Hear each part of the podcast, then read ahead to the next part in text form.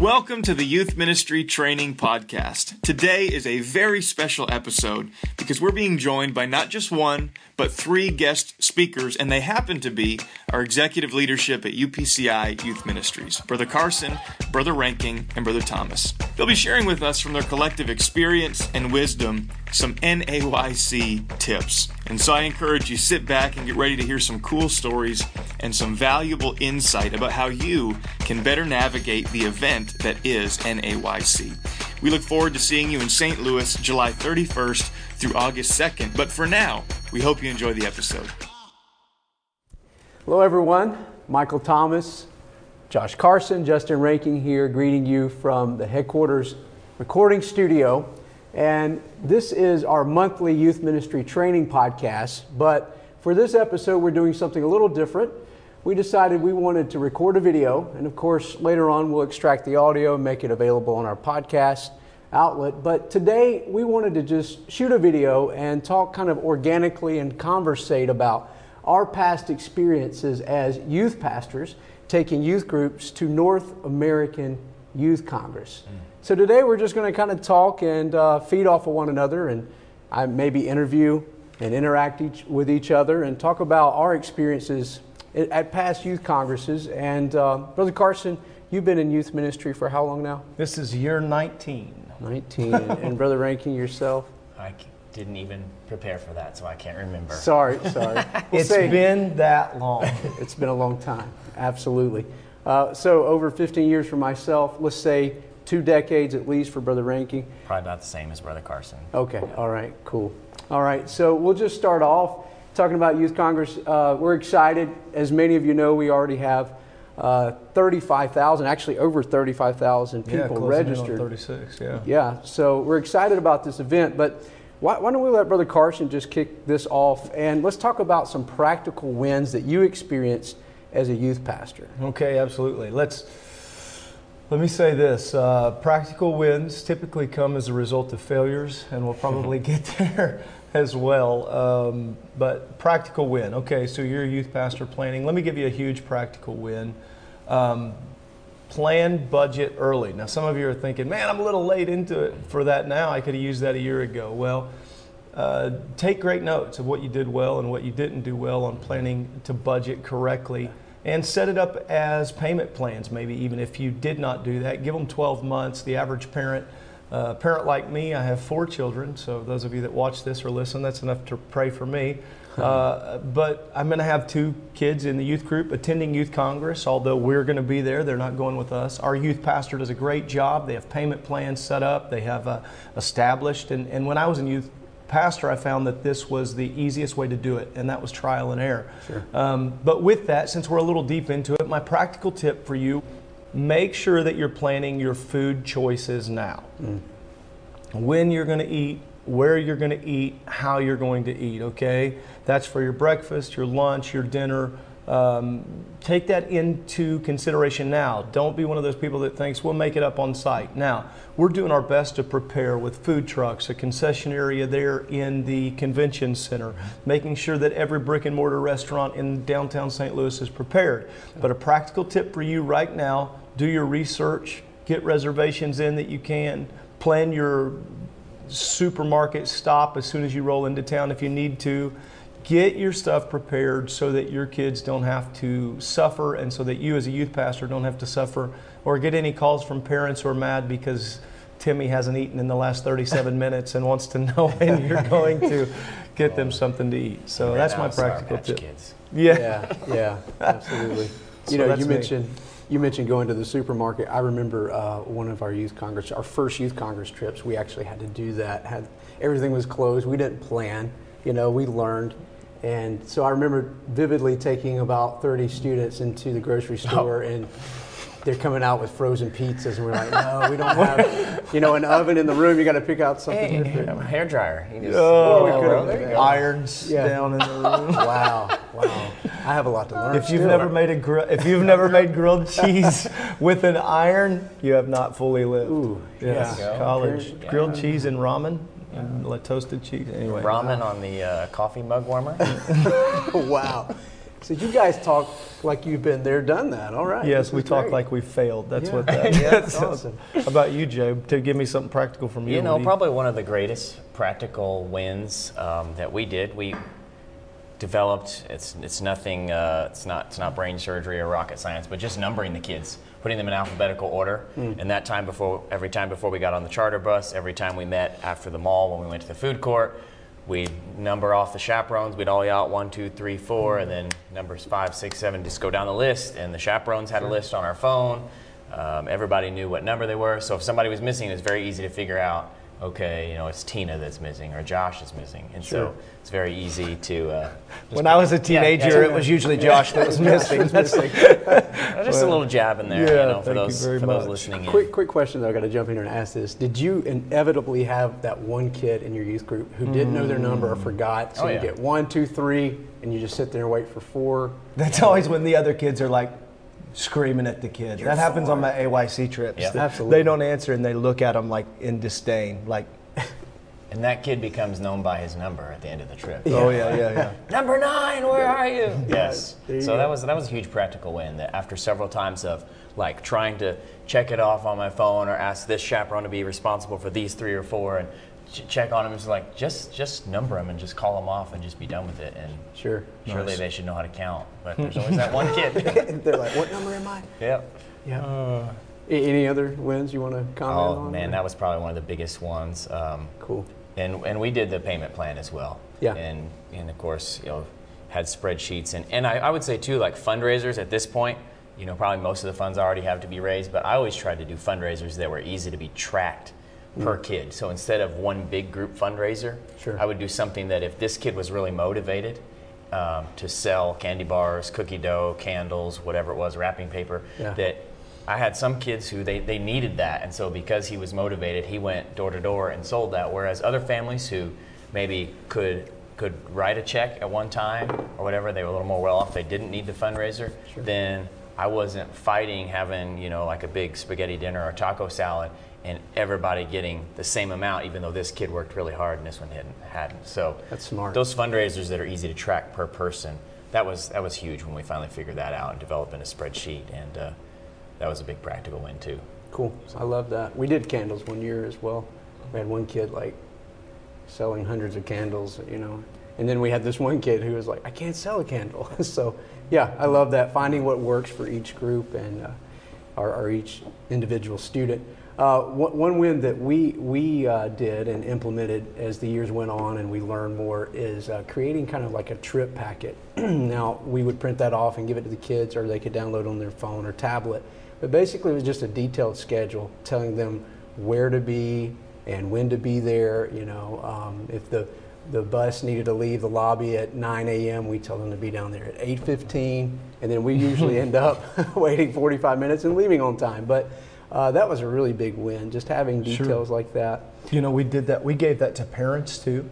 Just cool. If you're a youth pastor that can give that information to your parents, you're going to have some that are super gold, super detail oriented, and if you're able to give them that, and the thing, let's add this to that: the correct numbers. Make sure they have the cell phone numbers of the people. That the one parent that loves to call, maybe give someone else's number to them. But yeah, make sure they have those numbers. But if you can give that detailed schedule to the parents too, they love that information. Yeah, that always helps. I thought we could actually at this time drop Brother Carson's cell number on this podcast and this video. His number is 636. No, just kidding. 555. We won't do that. 555. Another practical win, very practical, but you know, those return trips home, everybody's just delirious. They're sleep deprived. They're tired. But we would always make that return trip very fun by if a student spotted just a random landmark, you know, on the interstate sign. They're like, let's stop here, and so we exit off and go visit the Pioneer Village. We don't even know where we are, but it was great. It was just.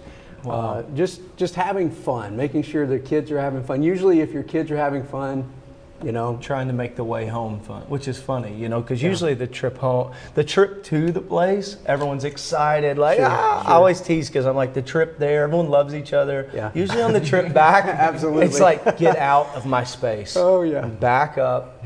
take you and your Cheeto fingers to the other side of the van. And that's usually the youth pastor saying that. So, absolutely. Another win before we go into our next topic is I always loved when one of our students, it would be his first time attending Youth Congress, and he would walk in that dome or that stadium where we were having services, and their eyes would just light up. And it showed them the big picture and what we're a part of. That was just always a very practical win. But actually, it would be a spiritual win as well.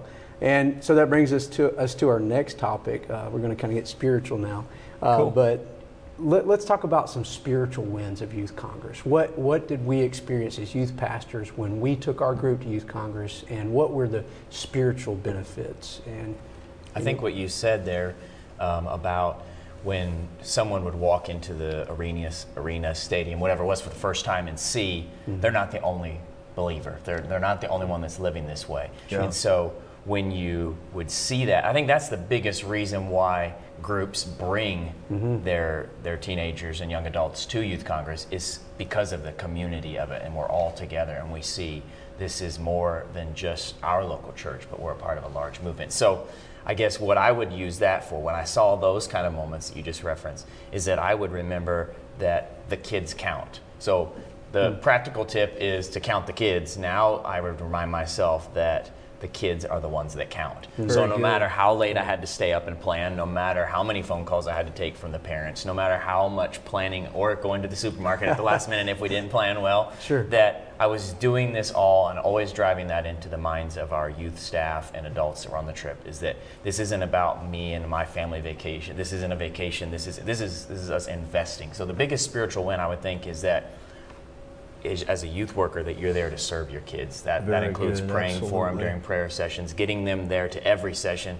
You know, don't be the guy that's like, oh, let's sleep in. You know, we can miss that. Man, I mean, you're done all this work. Go to Congress, get everything you can, because those eye-opening moments are going to happen. I remember several stories of kids being called to youth ministry, some being called to mission trips, P7 clubs, giving to She's for Christ, all because of what they heard. Not just in promotional commercials or video, but just the spirit of what happened at Youth Congress. You know, God getting us to look at His kingdom instead of ours. So, man, absolutely. Fantastic. Absolutely. I would say one of the things that we got to near the end of my tenure as youth pastor, the last couple of Youth Congresses, was trying to have meetings with students. We tried to do it as a kind of communal effort. But I tried to have a lot of really independent conversations with individuals about what their goals were for Youth Congress. Like, what do you hope to see happen spiritually during your time at Youth Congress?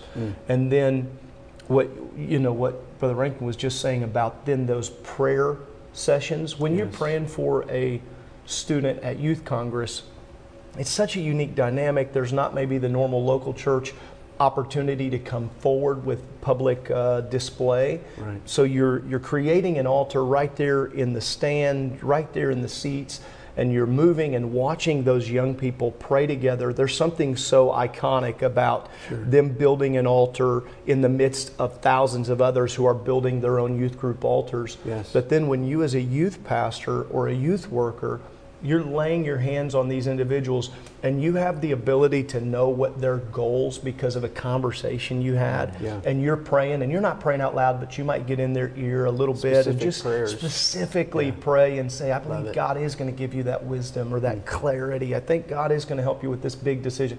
And being able to talk, and while it may even seem general, the reality is it becomes very specific to them. And so then the spiritual win, I think, is to chase that big event. I loved debriefing after late night, before everyone kind of went to their rooms. This late night debrief, trying to gain, like, what were the daily wins? Sure. And then chasing back up on those follow-up conversations.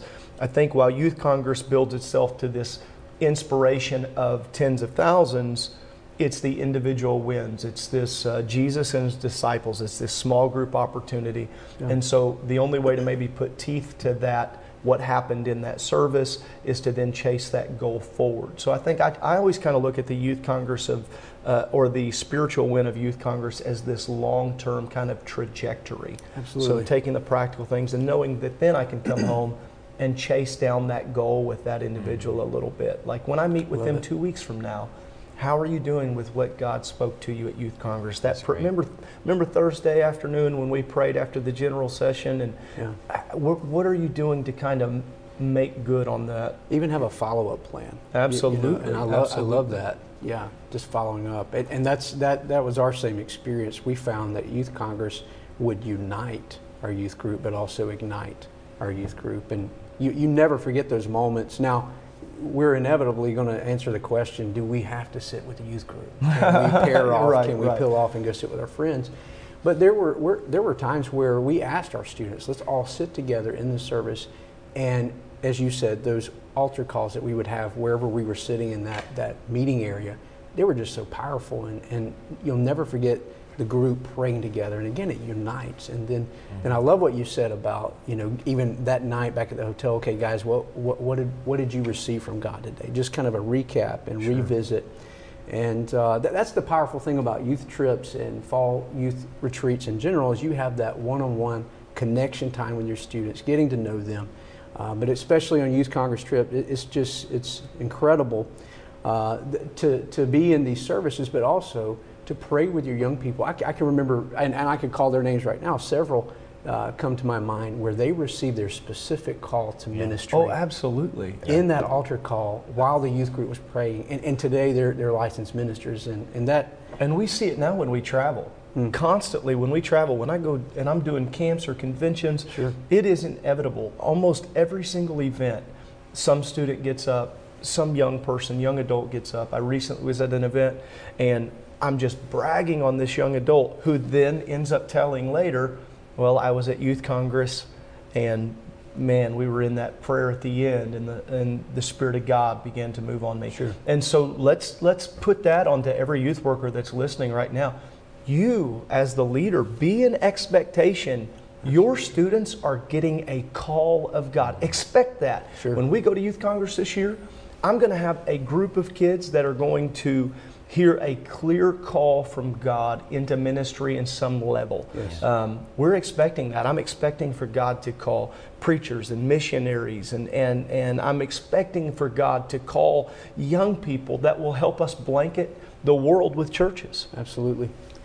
I love that. And even, you know, the youth pastor and pastor being intentional after Youth Congress, knowing that these kids are going to be returning with a call in their life and being ready to plug them in the local assembly and get them activated. That would just be incredible.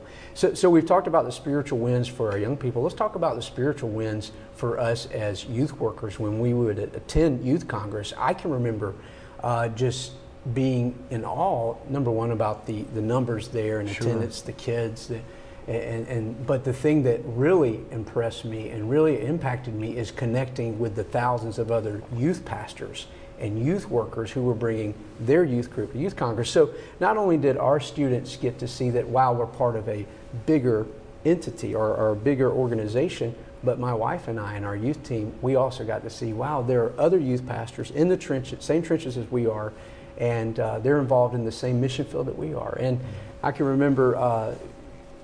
not really requiring, but very very strongly asking our youth staff that would attend with us to Youth Congress, we would ask them, make sure you're in the youth worker session. And some of those youth worker sessions, you know, just were very impacting. And so we know it affects our young people, but also we as youth workers and youth pastors taking our young people to Youth Congress. So those are some spiritual wins. I would say another thing is that I know some, if they don't have a team that could, because of the split sessions in your group, you might have someone wanting to go to hyphen, you might have a young man or young lady that feels called to ministry and want to go to the young minister session, then you're going to have the teen session in the dome. That there were times where, you know, if you don't have a staff, you got to decide, well, which session do I go in? So then you miss something. Well, and again, this isn't a commercial, but that's where just the practical tip of buying that drop card. Oh, no, yeah, and you go back and you go back and you listen.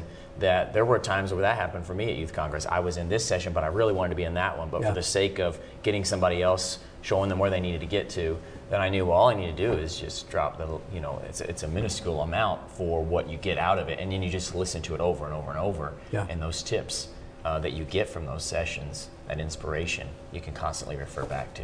Instead of it just being that one moment, it can continue to be that momentum and continue to be a forward trajectory by having that resource still. Yeah, that's tremendous. You know, and while we're talking about this, let me say this as a spiritual win, and this is kind of practical, kind of spiritual, whatever. Don't fall trap as a youth pastor into comparing the size of your group with the size of other groups. Please do me a favor. Don't tell anybody how many young people you brought.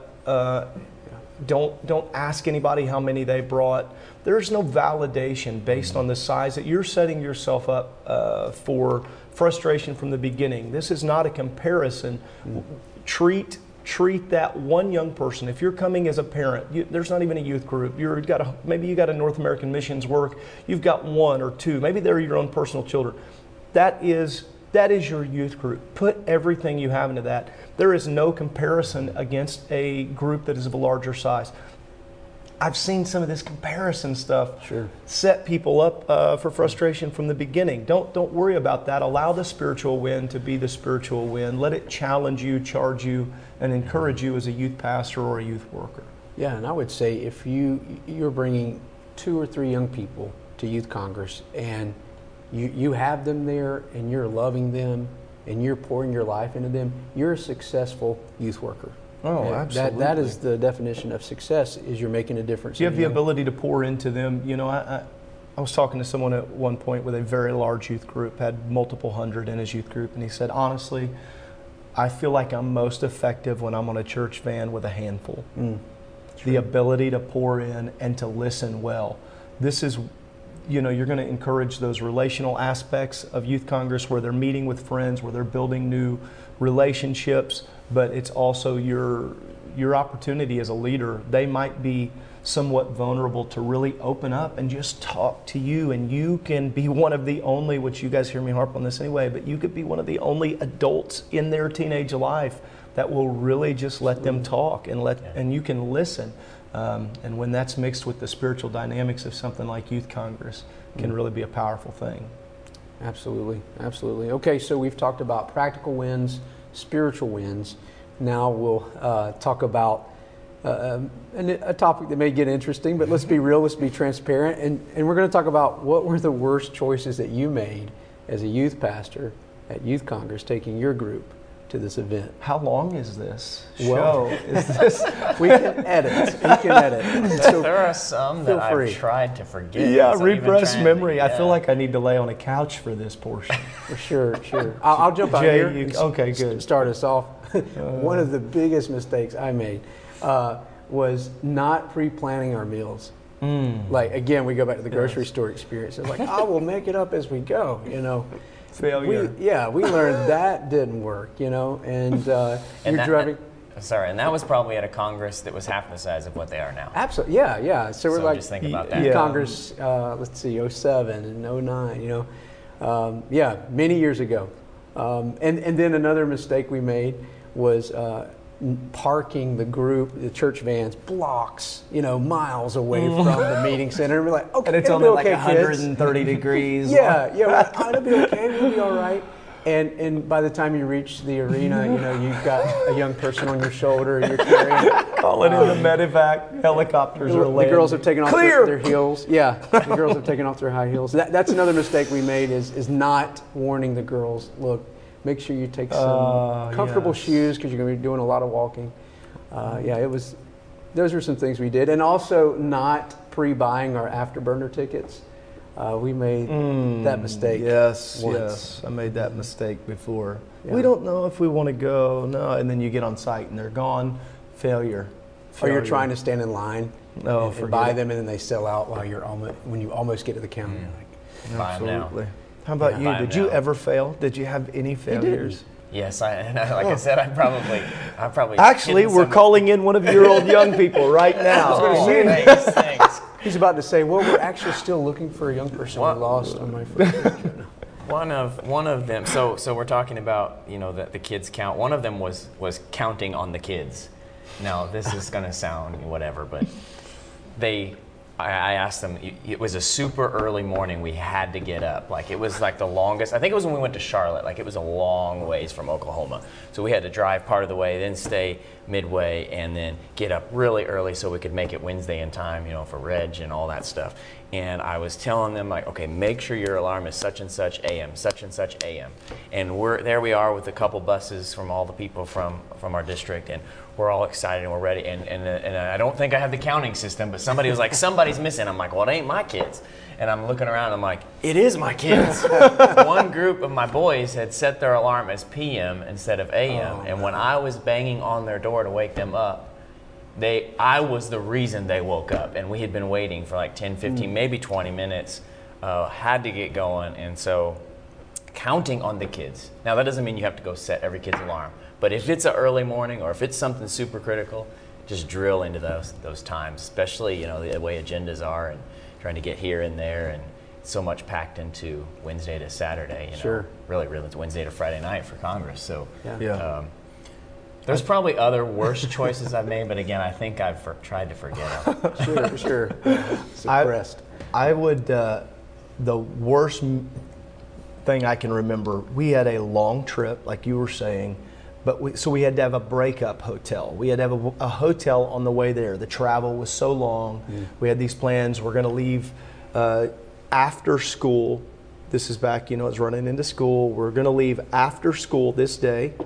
And so we're going to get a good part of the trip out so that the traveling in day wasn't as long, you know. So I booked the hotel, some cheapo site or whatever. I will never forget showing up at this, at this hotel. You just brought back a memory. Where repressed memories are surfacing. It was one of the scariest locations. I couldn't remember. Every kid on the bus is rowdy, you know. They're loud. We're still, everyone, because we're geeked out. We're on the way too, right? Yeah. Pulled in the parking lot, and it was like it was a sick joke or something. Everybody in the van was like, there was a hush that fell over the crowd. We pulled in rusty gates. It was not an indoor. It was the exterior rooms. I'm looking at it. We had nowhere else. But you saved the kids a lot of money, though, right? I mean, they only had to pay. Oh, you know, like that parent that gets your cell phone I was teasing about earlier. We saved tons of money. As one of my good friends would say, PJ would say, it only costs a little more to be classy. And so, you know, I wish I would have known that advice then. But the reality is, so if you got a stopover, make sure you vetted that hotel. You don't want to stay at the Roach Motel. You don't want to start this great experience with a horrible one. So that was a failure on my part. We never did that again. But absolutely, that's always fun. Sometimes, you know, this was when the internet, probably our youth pastor days was when the internet was really starting to evolve and get to a great place. But I can remember, you know, you just kind of look online and you see some reviews, but you can't take the virtual tour, so you really don't know. You didn't know what you were getting until you got there, and all right. Well, we talked about some of the worst choices made. So if you guys want to move on to the next topic, we're going to talk about some funny travel stories or some funny things that happened to you while attending. How about funny now?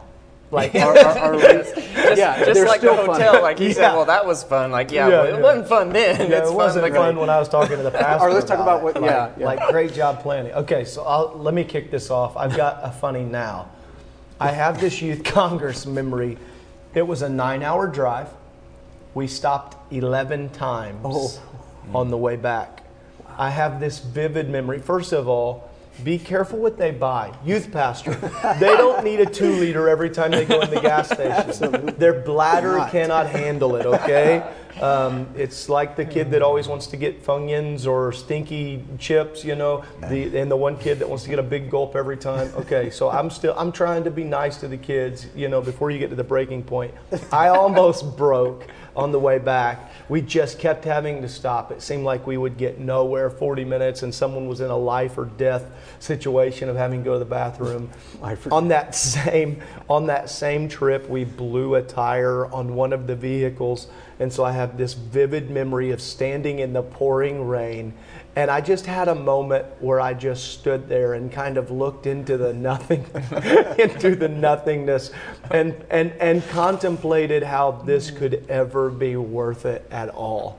Now it's funny, 11 stops and the 9-hour trips this many years later after a lot of counseling is funny now. But yeah, so that's a funny trip. Sure. Prep your vehicles, make sure their bladders are emptied, be the parent if you have to the junior hires that they cannot keep getting stuff to drink at every stop. So sure, that's me. Sure. Yeah. Wow. I think, you know, with we traveled with other groups within our district, so it was a sort of a district trip put together. I remember one time we pulled up to, and the trip organizers were always fantastic. They did their homework and would call ahead. But for whatever reason, when our buses pulled up to whatever it was, a Love's travel stop, I don't remember what it was exactly, the exact name, but we pulled those buses up and the kids started going in like to purchase things like these kids are going to drop some money, right? They've been working all spring. That's all they want to do is buy junk food and buy those big gulps. And here we were about to like really throw down some money to this business, and all the kids were moving around, and the guy got nervous, I guess. I mean, it's a church group. I don't know what he was thinking, but he was like, everybody out, everybody out. Overwhelmed. And kicked our group out. Wow. I guess just got so nervous that he couldn't watch what everybody was doing. I'm thinking, money just walking out the door, man. And then another funny thing is just the microphone. If you happen to be on a charter bus, the microphone on a charter bus, and that's all I've got to say. That's all you got. I can't say anything else, absolutely, but the microphone on a charter bus. Lots of fun. Some special memories. Lots of fun. Man. So we're talking about vans and pit stops and such. I remember on one of the return trips home, you know, you're tired, and you're constantly checking that rearview mirror. I don't know if you were that type of youth pastor. I was like, the kid's okay, the kid's okay. I mean, every 0.5 seconds you're checking on, I don't know what it is. But I remember looking back, and a young man, the last time I checked the rearview mirror, he was sitting, you know, in the seat. And I look again, he's gone. And I'm like, okay, the rapture didn't take place. I'm here, you know, everybody's here. Call pastor, make sure the rapture, just kidding. So make sure the rapture didn't take place. Yeah, no, so we got it. Yeah, I just making sure, you know, helping you out there. But I'm like, where did he go? And so I turn around and I don't see him anywhere. While I'm driving. Yeah. So another practical win. Look forward. It's some of the parents from our church now are like, aha. So, but I was like, where is? I'm not going to say his name. Where is he? And then I look, and I'm looking down at the face of the young man that I'm trying to find in the van. He had gotten so tired that he decided to stuff his feet under the van seat and lay down between the front captain chairs of the van and just lay there and fell asleep. And so, you know, I let him snooze a little bit. I'm like, hey, get up. You know, you got to put your seatbelt on. You know, that panic, like, where did he go? Did we leave him at a rest stop? You know, he was there last time I looked in the rearview mirror, so... Yeah. Just crazy things. Awesome. One thing that happened to us at Youth Congress was we had a young lady that we found out that she was afraid to ride escalators. Oh, wow. So, yeah, the first night we get there, I remember walking up to the escalator and like, all right, our group gets on, everybody's going up. And then this young lady's like, no, I can't do it. I'm not doing it. And my wife and I were like, no, you've got to do this. Come on. No, I can't do it. And we're like, no, you're going to do this. And no, I can't do it. So we get on each side of her elbow and we're like, no, you really. And you know how it is at Youth Congress. You've got thousands of people. At this point, you know, it came to a point where we had thousands of people backing up behind us. Mm. And, you know, not everybody was exhibiting fruit of the Spirit at that point. It was before church. So they had right, it was before church. Oh, right, so right, so they had to pray through. It was Wednesday night. I will give them that. And that was just a funny experience. We kept, come on, you got to go. Finally, we got her on there. Maybe that should be on like the practical tip. You need a survey that asks, do you ride elevators? Do you ride escalators? Mercy. Well, and you said you do discover a lot of things about your kids on these trips. So ain't that the truth? And they discover some things about you, don't they? That's the next episode. Absolutely. Oh, awesome. Man. Very good. Any other humorous stories, anything like that? No, we're probably out of time. I could do this all day, though. Yeah. You're going to build incredible memories. I can tell you that. I think we could all agree. Yes. And let's say it this side of it. So here I am, closing it down. I mean, realistically, I haven't been a local youth pastor for a while. In my 6th year here at Youth Ministries on the national level, the truth is some of the greatest memories of my life and some of the greatest memories of youth ministry are on those Youth Congress trips. So anticipate it. Look forward to it.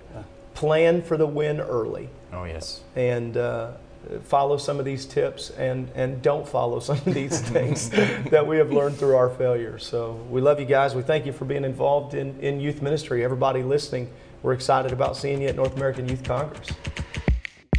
Thank you for joining us for the Youth Ministry Training Podcast. We hope you enjoyed this special episode with our executive leadership sharing some NAYC tips with all of us. We want to remind you that we release a brand new episode of the Youth Ministry Training Podcast each and every month, so be sure to subscribe to this podcast, available on iTunes and the Google Play Store. Next month, we'll be hearing from Caleb Saucer, and his subject is Why CMI Matters. We look forward to connecting with you again next month, but until then, have a great day.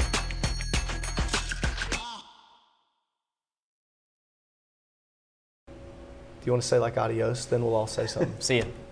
God bless. See you in St. Louis very soon. Second closing. Now. And now we're out. Thank you for your